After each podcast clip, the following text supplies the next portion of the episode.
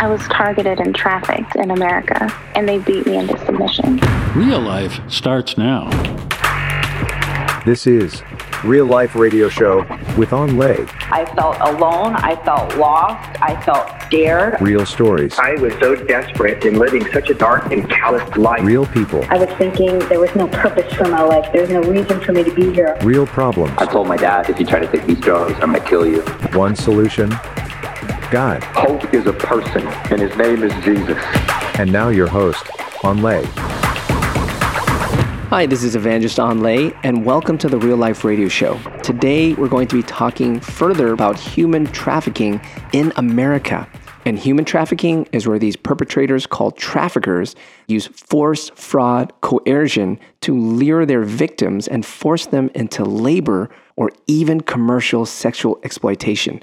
And on our previous show, we had Kristina Glackin, who shared this horrific story how she was lured in, promised a concert, befriended, and totally betrayed at gunpoint. She didn't comply to their demands and saying, hey, we need you to do this and make us money in these means. She said, no, I'm not going to. And so they began this process of breaking her down mentally. They starved her. They made her sleep deprived.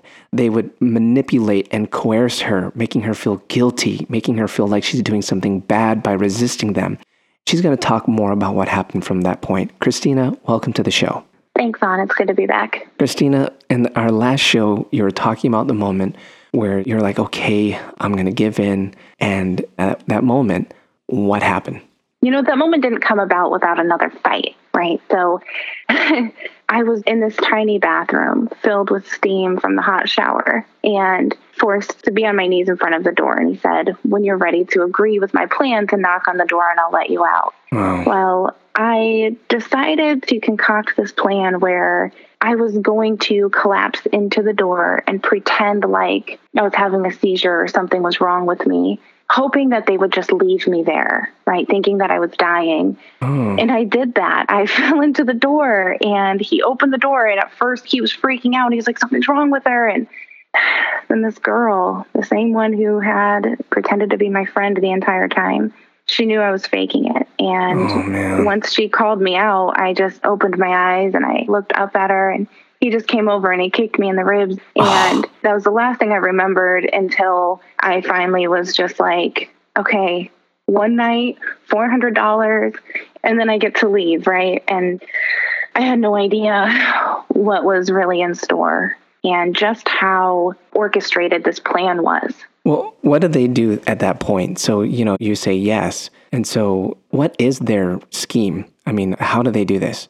Yeah, so the girl took pictures of me and put them on Craigslist. Oh And they gave me a different name. They gave me the name Amanda. And she would answer the phone when these men would call and pretend to be me. Oh and Oh then they would gosh. leave the room and they'd go sit in my car and they'd watch these men come and then leave and they'd come back to the room right after the man left. So, you're kind of trapped in the hotel room. Yes. and you know you're agreed and they're out there so you can't just like go run or something like that you're completely trapped in this hotel room and she acts like you Yeah. and then they come so you're completely trapped but then you asked for help is that right Yeah. Well, after the first night, they still refused to give me my things back. I don't know why I trusted them to do that. But the second day, they said they needed more money. And I was just like, no, like you said, I was going to leave. This isn't what you said. This was not the agreement. And they ended up leaving me alone with this other woman. And I had only seen her briefly before. And I remember her being really nasty towards me. Hmm. But when they left me alone with her, she ended up telling me that they were planning on killing me and that she had been there for two years, that they had control over her for the past two years. And Oh they did gosh. the same things to her. And she's like, But you're causing too many problems. They're going to kill you. They're going to kill you. They're not going to let you go. And I was like, What am I supposed to do? I was like, I just want to talk to my mom. At this point, that's all I could think about was my mom had no idea where I was. oh my God. You know, this was the sixth day, the sixth day that I was gone and just completely fell off the face of the earth. And oh my gosh she told me I had to start telling these men, you know, the buyers, that I had to start telling them what was going on. And I had zero faith in that plan because I knew that they did not respect me. oh man So I didn't really try and escape. I just kept asking them to let me use their phone so I could call my mom. And if I'm being completely transparent, I didn't care if I died at that point. Yeah. It would have been freedom. It would have been escape. Any route to get out of that situation was okay by me. I just wanted my mom to know where to find my body. And I wanted to be able to talk to her one more time. You know, that's so intense, I think, because, you know, you get to this point of just complete hopelessness. Yeah. And you were at that point and you were trying to reach for help and it just seemed like it was impossible. And you actually did come to a desperate moment where you were telling some of the people and they didn't care. Like they were heartless about it. Yeah. And they're like, Yeah. well, you know, I'm sorry, but too bad. And I paid money. And it's Yeah. completely horrible. But then there was this one seven days later, there was Yeah. somebody who responded differently. Can you tell me about him? Yeah. I knew immediately, like something was different. I knew immediately. And he walked in the room and he just seemed to have life in him. And it'd been so long since I had experienced what it felt like to be alive. Mm. And I told him, Can I tell you something first? And he's like, Yeah, of course. And I was like, You know, I don't want to be here. I was like, I didn't post that ad and it wasn't me you talked to on the phone, you know? And I remember him standing up so tall and so fast. And he started to like pace back and forth as I was telling him that they were waiting in my car, that I was supposed to go to a concert. And I was telling him everything. And I was like, Can I please, please, please just use your phone? I was like, I just want to call my mom. And he's like, No, I'm going to get you out of here. And I was like, No, I was like, You're not, you can't. I was like, You can't. You know, he has a gun. They're in my car. They're going to watch you leave. And he's like, No, he's like, I'm going to get you out of here. Kristina, the, but you know, you said something when we last talked about this is that something changed when he stood up and the way that he stood up. Yeah. Like it's almost like something inside of you suddenly started to stand up again for yourself. yeah and i was like wait you know started to remember a little bit of who i was Oh my gosh. and remembered that i still had a little bit of fight left in me and you know maybe there was still life outside of those four walls but i was scared. I was Oh, yeah. so scared. Because like he's going to stand up for you and put both you guys in danger at this point. yeah you know at this point i'm thinking what if they figure it out? What if they kill him? And then oh my you know and then me. And then you know here i am this man is also dead because of me. And i was scared. But something about his courage something about his confidence something about his sureness. Because see the difference between the two of us was that just before that moment he had been outside of that hotel just before that moment he knew there was still a whole world out there Yeah. he knew and i seemed to have forgotten Wow, because you could only see that hotel room. You could only see where you're trapped in. yeah Now he comes up with this plan. And, you know, we're going to go and detail that plan. It's a genius plan where he basically finds a way to distract, you know, the other people. Yeah. And then he tells you, meet me outside. So in this Yeah. plan, you are supposed to walk outside on your own while he was distracting them, knowing you could be caught, knowing someone else could, you know, catch you. And you're there at the door. What are you feeling? Well, in that moment, you know, I had all my trust in this man because I had nowhere else to place it. But I remembered the last man that I put my trust into and the situation that got me in. And I was thinking, what if he's also setting me up? What if he's telling them that I'm trying to escape? What if hmm. they're the ones that are going to show up? I'm standing at this door looking in this alleyway, and I looked to the right, and there was nobody there. And I looked to the left, and I was thinking, okay, he's not coming. Like, do I just run? What do I do? my I look back to the right and he sped up in his black car and he picked me up and we drove off. I just remember he kept looking in the rear view, looking behind his seat. And I mean, he was so cool, calm, and collected. And I just kept thinking, is this really real? Am I really in this car right now? Like, I don't even know where I'm going. I don't know what this guy's going to do, right? But I'm not there anymore. And I just remember thinking, oh my gosh, like, I might get to sleep. you oh know, my like, I might gosh. Get to sleep, you know? Well, Kristina, let's stop right there because basically you got free. But in our next show, I want to talk about the aftermath of the damage of all this.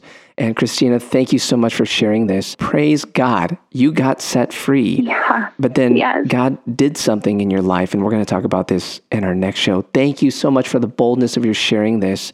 And Kristina, I can't wait to see you on our next show. Thanks. I can't wait to be back. Hold tight, guys. I want to talk more with you on all this stuff. Be right back. Real Life is made possible this week with the help of On Fire Merchant Services and are Awakening the Nation's monthly giving partners. If you own your own business taking Visa and MasterCard, call and get a quote from On Fire Merchant Services. On Fire Merchant Services is on fire to serve you. Look them up at onfiremerchantservices.com or call them at 877 333 6682. That's onfiremerchantservices.com or 877 333 6682. Real Life Radio is a ministry of Awakening the Nations, a 501c3 nonprofit organization that depends on your donations. If you would like to find out more about Awakening the Nations or make a tax deductible donation, please visit our website at awakeningthenations.com or call us at 877 480 4477. That's awakeningthenations.com or 877 480 4477.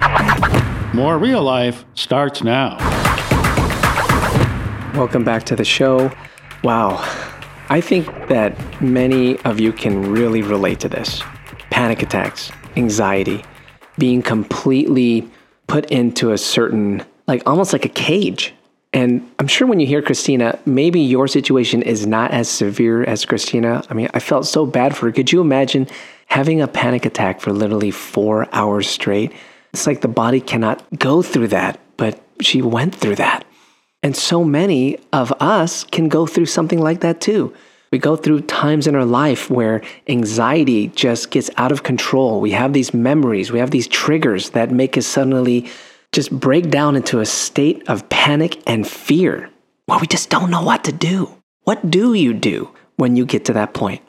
The Bible does offer some insight into that. It says in Proverbs 12:25, anxiety in the heart of man causes depression. That's what, you know, you heard happen to Kristina. But then the Bible says, but a good word makes it glad. The truth is, when you're going through this stuff, a good word to yourself from your own mouth or from someone else will begin to make yourself glad, will begin to bring healing to you. So when someone's going through a panic attack or you're going through it, start speaking life to yourself. Start speaking life to someone who's going through that, encouraging them. Everything's going to be okay. God has this in control.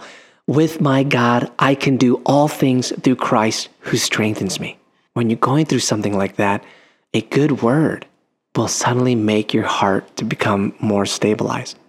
And I sense that there's someone right now who is going through that and you feel so alone. You feel in so much despair when you're going through anxiety and panic attacks. I want to pray for you right now. Lord God, I'm praying for my friend. They're going through this, it's almost like this hidden secret that they don't want to tell anybody, that they're completely tormented on the inside out and they're trying to contain it so that nobody knows. But Father God, I'm praying right now for healing, for deliverance, Lord God, and that you'd bring your supernatural peace that surpasses all understanding. Jesus, we receive that now. We receive you, Lord Jesus. You are the Prince of Peace. We welcome you into our lives, Lord Jesus. We ask for this in Jesus' mighty name. I hope this testimony blessed you, and I know your life was touched. If you want to know more about us or to make a tax deductible donation, please check us out at awakeningthenations.com. That's awakeningthenations.com. See you next time.